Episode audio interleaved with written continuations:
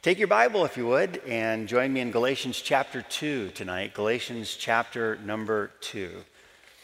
Um, how many of you ever had one of those situations when you were a kid? Now, I think we see them a little bit more closely when we're, when we're young, but they still happen today. They happen in, in our lives and could happen at any age or stage, but I think it's a little more pronounced or a little more obvious when we're kids. Did you ever have one of those situations where you had uh, someone that was your friend until someone else came along. And then they acted like they didn't know you. Okay. So they were, you know, like if, if forgive the bluntness of this, but, but, you know, like if this happened to me, if I'm all they got, then, you know, we'll be friends. But if, some, if I get a better option that comes along, or maybe even more pronounced or more fitting for what we're going to address tonight, if, if the cool kid comes along, you know, like you're not the cool kid, and then the cool kid comes along, and the person that is, or the group that comes along, and you really want, or that person really wants the acceptance of that group, so, so they have to, like, like you and that group don't fit together, so they have to make some pretty, you know, serious decisions about where am I going to, you know, find my acceptance and, and, and you're not part of the group. There is something about the passage that we're going to look at this evening that, that does resonate with that kind of scenario. In the passage in, in, in Galatians chapter 2, the Apostle Paul is, is sharing with us some of his credentials for what he's about to say. And now he's going to get into what, what some have called the Magna Carta of the Christian faith, the book of Galatians. And he contrasts the law and the new liberty that we have in Christ. So he's going through his credentials. He's kind of building a case, and, and, and he has some serious, you know, he's got a serious resume. And he's talking about the fact that, listen, when I was at the church in Jerusalem, I got the stamp of approval by these three guys. And the three men that he mentions are, first of all, the pastor of the church at Jerusalem. So he mentions, um, listen, James was there. Now, James, you know, first pastor, pastor of what we might refer to as this mother church in Jerusalem, half brother of Jesus. You know, I mean, that's, that's some credibility. He's got some clout going with that kind of a title. And then you have, um, he mentions John. John is one of those guys that, that also, you know, I mean, he was there, he approves of me and my ministry. And he's really talking about his ministry that is pronounced to the Gentile world. That I am, in a sense, the apostle to the Gentiles. Not that he rejected the Jews or didn't have a place or an opportunity for ministry, but listen. So, so um, you've got um, you've got James, uh, John, he's the beloved disciple, the disciple whom Jesus loved. And then he also mentions Cephas. This is the apostle Peter. So he, he mentions those three specifically. He says, These three validated my apostleship, my ministry, my calling. And then he starts going through a little bit further and he, he uses as an illustration, almost as if, like, okay, the Holy Spirit said, insert this story here. And you can, you can almost feel some tension that begins to take place when this letter is first being read to the church at Galatia. Did he just mention, okay, do, do, you know circumstances or settings? It could be a preaching setting, it could be a, a, a I don't know, a setting in your home or, or at work or in a classroom. It could be in a, a lot of different settings. But someone mentions a scenario or a situation that's rather current and uh, uh, like as soon as you mention, like, whoa, did they just say what I think they said? And, and that's what Paul does here.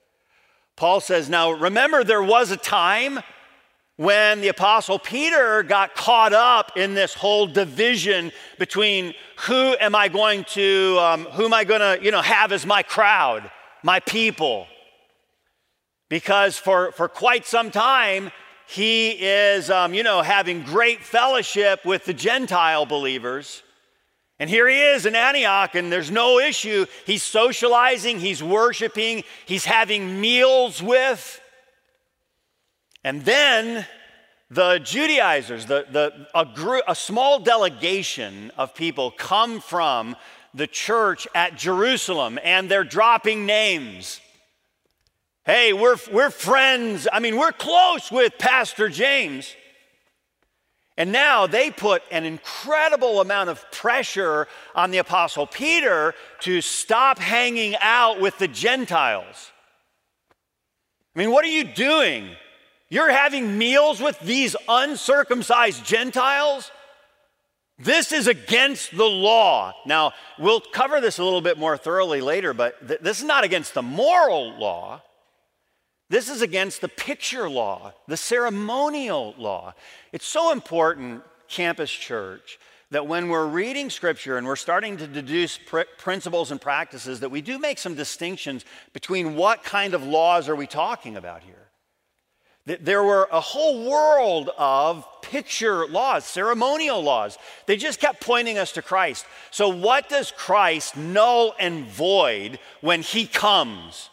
Well, there's no more need for the picture laws because Christ is the reality. He is the person. There's no longer the need for the picture. But wow, this, this was a challenging thing for the Jews who had grown up with these pictures. I mean, the feasts, the, the, the, the, the Sabbaths, the offerings, the sacrifices, all the things that we're part of, and what we don't do. I mean, we don't do that. We, we, we don't wear clothes like that. I mean, that's a mixed fabric clothing. Who, who would wear a fabric, a, a, a, an article of clothing that's mixed fabric? We don't do that. Uh, no, we don't plow with two different animals together. No, who does that? We never do that. To eat food that is, that is unclean food, and we're not talking about the fact that, oh, it fell on the floor, you know, three second rule. We're not talking about that. We're talking about this is ceremonially unclean food. We can't have that. This is, a, this is such a radical departure from the only thing they had ever known the pictures. So we get to this place in, in Scripture where, where the Apostle Paul calls out the Apostle Peter for what we might call as, as something of some inauthenticity. Like, you're, you're not being real here, Peter. You were fine with them so long as the delegation doesn't come from Jerusalem. But once they get here, now, now like, oh, yeah, yeah, yeah, the, to, to participate in that. No, I, I know. Well, I, I did it for a little while, but I'm not. You're not being authentic. Today, I, I think that all of us are searching for authenticity where, wherever we, we look. And by that, I mean we're looking for something that's real. And Peter brought some confusion into the reality conversation when he starts to, to have this movement of this and this, and I, I reject them, and I have to do this, and I have to please this group, and, and ah, this is going to be consequential. And he, he brought up an occasion for a conversation about authenticity. Title of the sermon tonight is just authentic. Authentic. Your Bibles are open. Look at the situation that we're talking about. We're not going to go through the whole situation, but Galatians chapter 2, look down at verse number 11 and then into verse number 12. But when Peter was come to Antioch, this is Paul speaking, I withstood him to the face. Like, wow, we had words because he was to be, man, he doesn't mince words, he was to be blamed. For before that, certain came from James. He did eat with the Gentiles, but when they were come, he withdrew and separated himself, fearing them that were of the circumcision. Okay, what this provides for right now is it provides an opportunity for the Apostle Paul to go through, and, and then for people like you and I today to just say, what does authentic Christianity look like? And what kind of situations may that, might that put me in? All of us do understand sometimes the, the lack of transparency that we have personally. Who here, I'm not being silly about this, and I don't mean it to be awkward or, or f- for ongoing conversation, but who here has someone that knows everything about you other than Almighty God. Everything. I mean, that you just, you just lay everything out on the table and it's like, hey, this is my life. I, I, suspect that, that we do realize, okay, God, you are the one who knows me. You know my down sitting, mine uprising. You understand my thoughts afar off. You understand my thoughts before I ever think them. Such knowledge is too wonderful for me. It's high. I cannot attain unto it. It is, he's saying literally in our vernacular today, it's mind blowing. I can't fathom that. God knows us thoroughly. And he even talks about the fact that one day those hidden things are going to be revealed. But, but today, who knows everything about us? Well, we, we still live in this broken world and we have these broken desires. I don't want everybody to know everything about me. Let's ask this Is it possible for a believer today to have an authentic faith? Is it possible?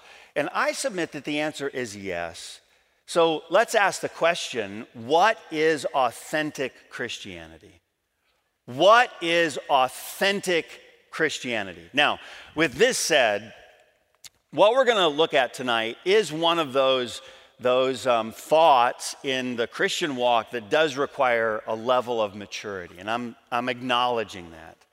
And I know that in any church setting, any church setting, there are always varying levels of maturity that are present, that, that are ours. I mean, look at each of our own lives individually. We have gone through different stages and steps and periods of growth where our maturity levels are different.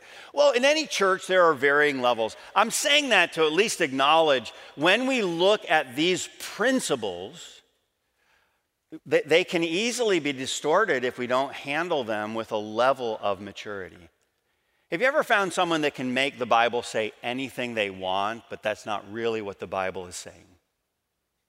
I'm trying to at least acknowledge that if you're not careful with, with, with truths and principles in Scripture, you're going to make it say what you want it to say, but that's not really what the Bible's saying. So let's approach this with what we pray is a level of maturity and say, Lord, may I, may I comprehend these principles and even in my own life, and I'm speaking to myself personally, for me to take another step of spiritual growth and thereby providing some ongoing steps of maturity. What is authentic Christianity? Number one this evening, it's a realization that you can't please everyone. What is authentic Christianity? It is a realization that you can't please everyone. All right, so it really is just Wednesday night. It is just us tonight. How many of you say, man, I wish I, I like trying to please everyone? I'm, I'm kind of like I lean on the scale a little bit more heavily towards people pleasing. How many of you say that's you? Raise your hand. Lots of you. How many of you say, I don't really care about people or what they think? Raise your hand. You say, Yeah, I don't care, and I don't care about you. Okay, so whatever, you know. Sometimes there's this sense of, Oh, no, I, I want to please everybody. How many of you just say, I just want everybody to be happy? Is that you? Okay. How many say, I don't care if people, no, they're not always going to be happy, so I don't care. Okay. You guys just like raising your Yeah, okay. And I hope you're not happy. Okay, so that kind of a deal. You know, sometimes we lean on this. I do believe that God created us with an understanding or a built in desire for acceptance. Okay? If you say, I don't, I don't want anybody to accept me, something's broken about you, okay? Like you have an issue, all right? So there, there is some sense of built in desire to be accepted. The ultimate acceptance, we find like, oh, wow, I want to be accepted by God. If we had no desire for that, that'd be a tragic thing. So God's built in us some, some understanding of, of acceptability. The problem comes with, with when we take what God has built into us and take any of those to extremes, right?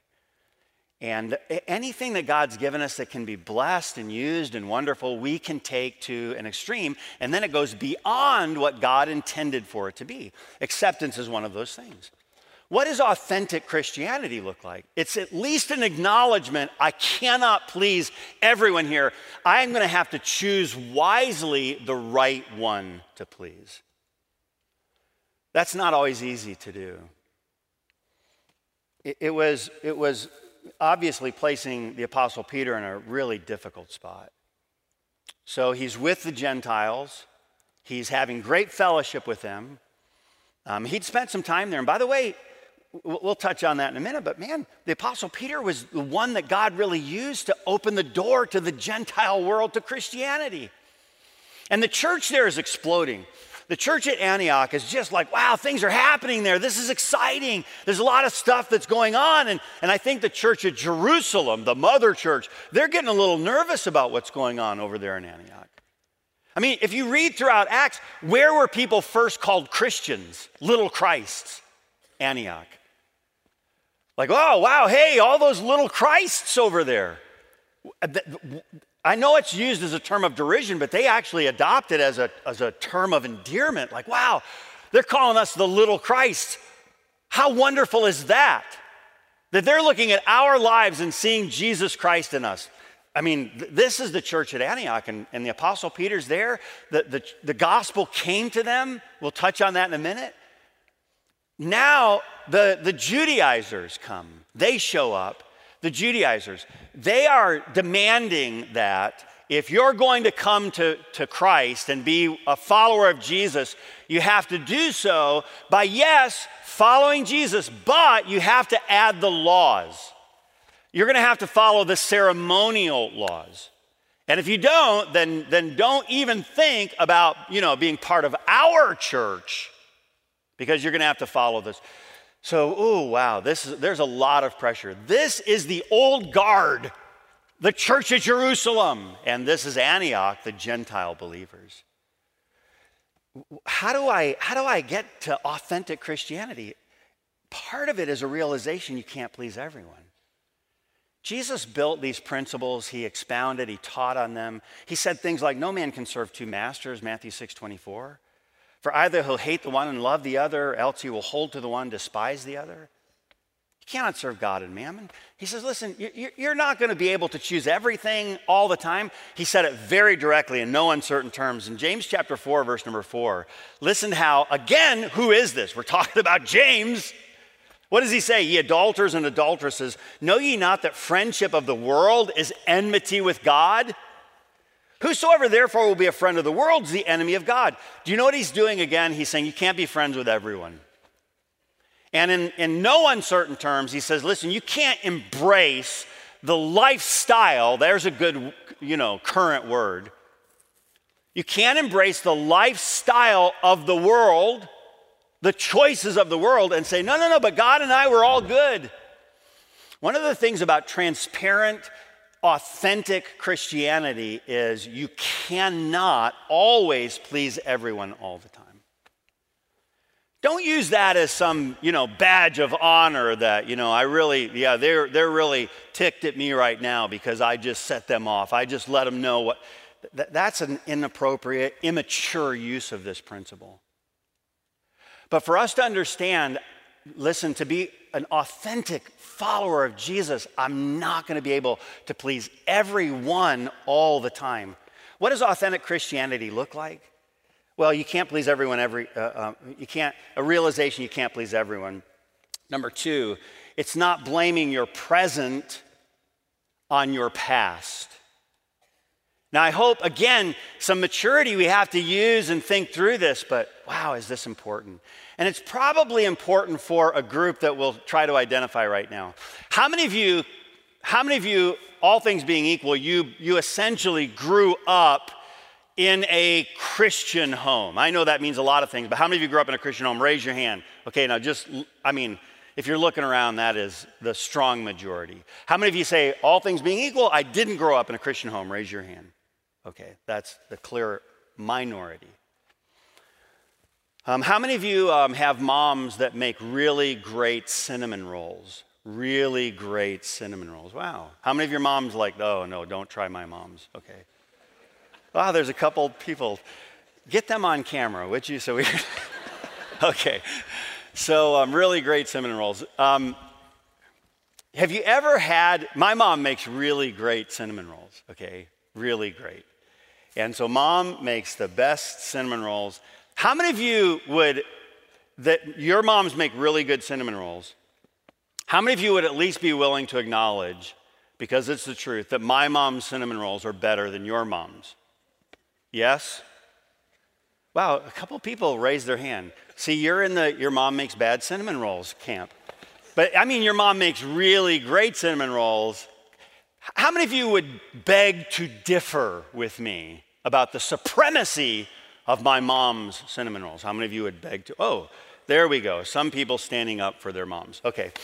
You're woefully wrong, but at least you're willing to stand up for your mom. Okay, why is it that my mom's cinnamon rolls are better than your mom's cinnamon rolls? Well, first of all, because they are, okay? Secondly, because they're the ones that I grew up eating, okay? So they're the ones that I grew up with.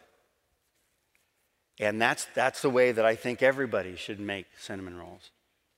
Because, I mean, that's what, that's what everybody, isn't everybody supposed to? Do you ever remember going to like a friend's house when you were a kid and their mom made something, whatever, differently than your mom? And you looked at it with some measure of, you're appalled. Why in the world? You need lessons, lady. You know, that kind of a thing because it's different from your mom. Okay, the point of the whole, you know, cinnamon rolls saga is this that, that oftentimes we, we base a lot of our practice solely on our past, not on the unchanging principles of the Word of God. So that's how, that's how my church did it. That's what I've always done. That's what I was taught that you're supposed to do when you. Now, please know there are things that are non negotiable. I've said this repeatedly. I don't know, I may say it again, but this, th- there is a necessary level of maturity to process this. But, like, okay, so, whew, to distinguish between those things that are just historic in my life those things that do actually at times change, and those things that are true for all people, all places, and all times, those are important distinctions.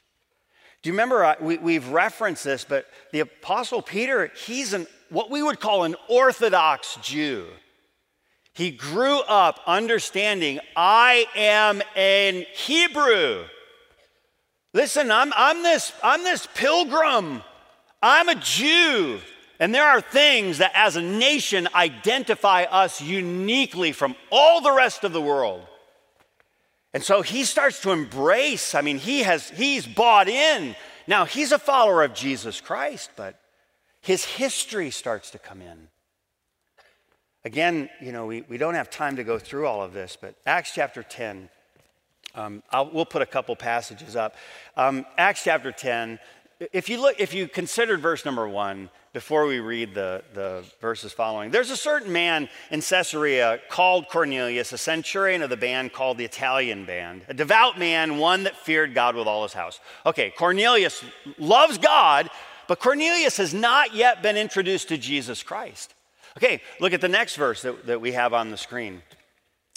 And now send men to Joppa. This is a messenger from God, a vision that Cornelius has. And now send men to Joppa. Call for one Simon, whose surname is Peter. He lodgeth with one Simon, a tanner, whose house is by the sea. He shall tell thee what thou oughtest to do.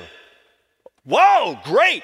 Let's let's go get Simon. Hey, go go and he sends people immediately. Go tell him a, a, a, messenger from God told me we're supposed to come get you. Okay, so so the apostle Peter, he's there in Joppa. And he goes up onto this rooftop. It's it's time for his prayers. But have you ever tried to pray when you're hungry? Okay. And like he's hungry, he goes up, but man, he's famished. He, if he would have had something to eat, he would have. And here's what God does with his circumstances and with God's plan He marries the two together. So, so the Apostle Peter, he's up on the rooftop, he's praying. And what is it that happens? Look at verse number 11, Acts chapter 10. And saw the heavens opened and a certain vessel descending unto him, as it had been a great sheet knit at the four corners and let down to the earth wherein were all manner of four footed beasts of the earth, and wild beasts, and creeping things, and fowls of the air. And there came a voice to him Rise, Peter, kill and eat. But Peter said, Not so, Lord, for I have never eaten anything that is common or unclean. He says, Are you kidding me? Okay, he's hungry, he wants to eat. This, this banquet sheet comes down, like this big picnic, you know, it comes down, and, and all manner of, of available foods. And, and God says, Peter, arise. I want you to slay, kill, and eat. Take nourishment. And Peter's like, ooh, there's, there's unclean things on that. Not once have those things crossed the lips of this Orthodox Jew. Not so, Lord. Do you know who he's telling, he's saying no to? Now, this is just again for us. We better be very careful who we say no to. Very careful. Lord, I've never done that before. Not so, Lord if we continue on, verse number 16, this was done thrice, and the vessel was received up again unto heaven. Now, while Peter doubted, notice that word. If you have your Bible open and you're looking at it, you might want to circle the word doubted because it's going to come back again.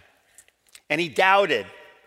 Um, this was done thrice, a vessel. Now, while Peter doubted in himself what this vision which he had seen should mean, behold, the men which were sent from Cornelius had made inquiry for Simon's house and stood before the gate. They're standing right out in the front lawn.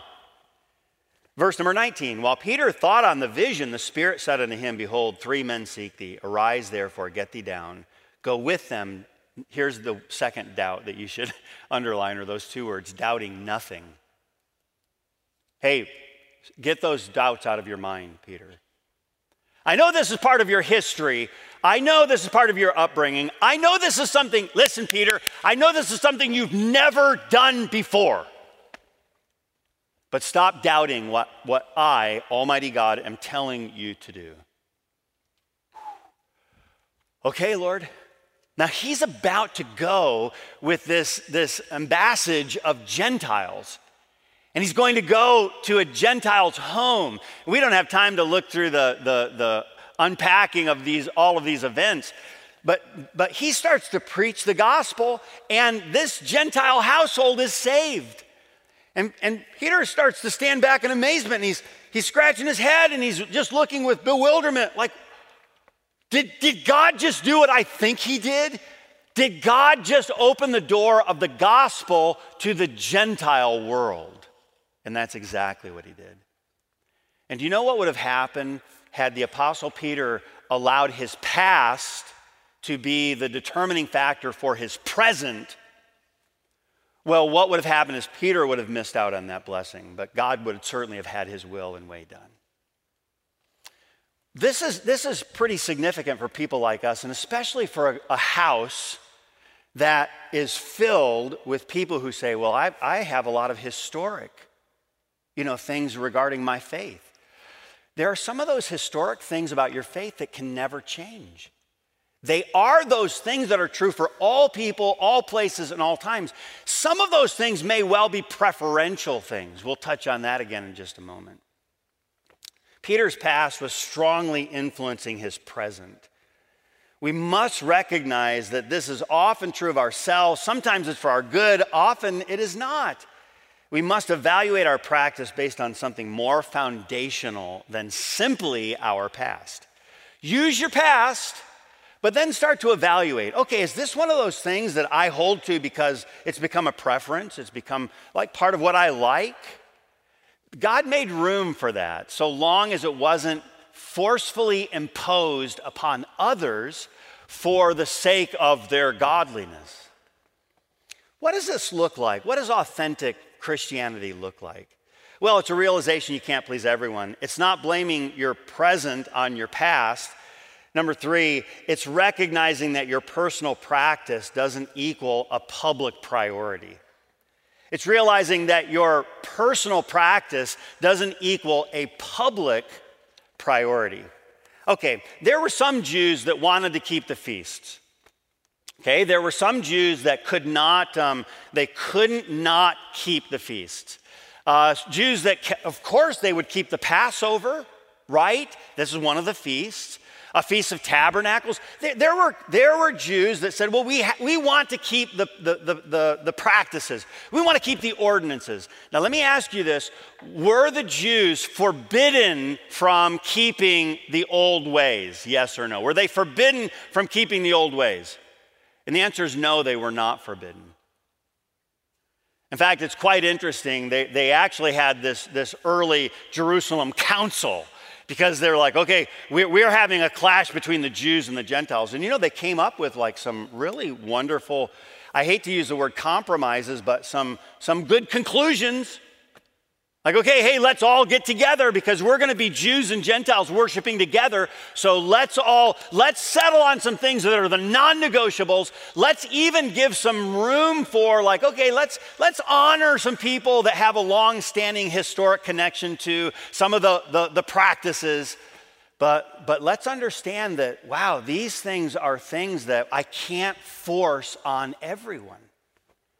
It's recognizing your personal practice doesn't equal a public priority.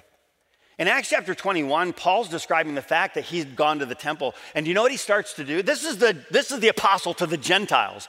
Paul's back in Jerusalem, Acts 21. Again, time prevents us from going through the whole story, but Paul goes back and, and he, guess what he starts to do? He goes through the ceremonial cleansings. He's starting to honor some of the ways. In fact, some of the, some of the Jews there had made vows, and Paul actually goes, walks through with them with some of these vows that they had made. Are these necessary aspects of their faith? Actually, no. But what they had done is they'd said, listen, these have been such a part of our history. We, we want to continue to do that with the recognition that these things do not improve my standing with God. Sometimes our struggle is thinking that some of the, the, the preferences, traditions, this improves our standing with God. You, you know, if, you're, if you've been a campus church for any amount of time, you know we're a, a traditional, conservative, really historic. I'm saying those things that are, should be fairly obvious. I'm also saying that, is this the only way? Don't, don't be silly about this and be mature about it. But is it the only way? We have Bible study groups, formerly known as Sunday school. Did they have Sunday school at the church in Jerusalem? No, but they did meet a lot longer than we do.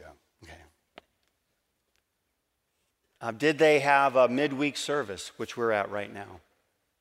Some of you say, no, sir. No, they, I don't know. The Bible says that they, they went daily, house to house. The, the point I'm trying to make is we're, we are who we are, a campus church. Are we the only way? Um, right now, we have a really full service schedule, which I'm going to tell you, I love that. I grew up with it part of my history? Do you know what my tendency could really easily be? Oh, so they don't have Sunday school. Hmm. That used to be such a ministry. Right? So, so now, what am I doing?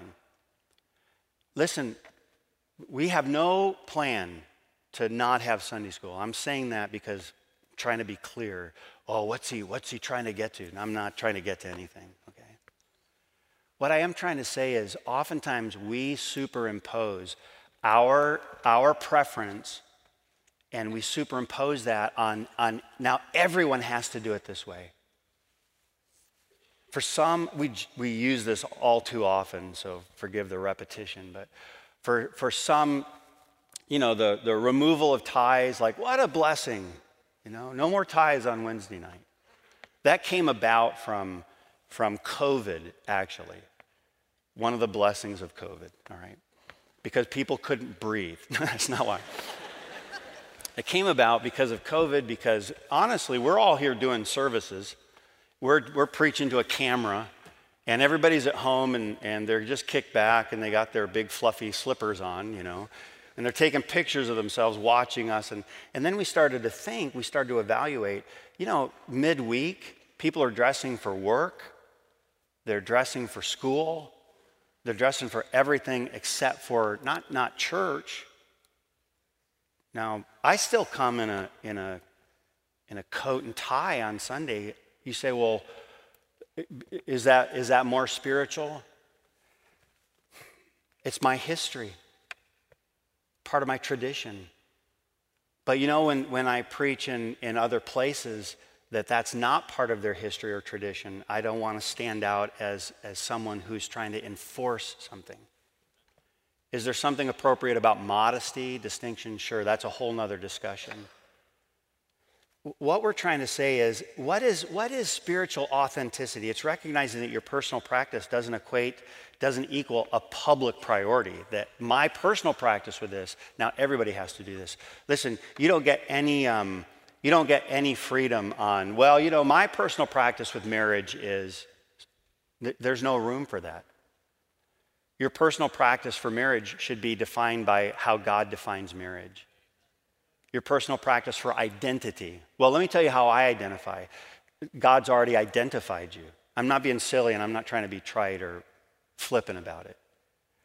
Those are non negotiables. Well, you know, what's lying to you is not lying. No, no, no. He says, Thou shalt not bear false witness. Uh, well, you know, I don't really see such a big deal with, um, you know, with morality. I don't see morality the same way. You, no, no, the Bible talks about the marriage bed that's undefiled, but whoremongers and adulterers, God will judge. These are non negotiables. So, what we have to do is we have to start thinking what does authentic Christianity look like? It's recognizing our personal practice is not a public priority. L- let, me, um, let me close with that, and I'll tell you what we'll do. Next Wednesday night, we'll, we'll pick it up from here and continue addressing the matter of what is authentic Christianity.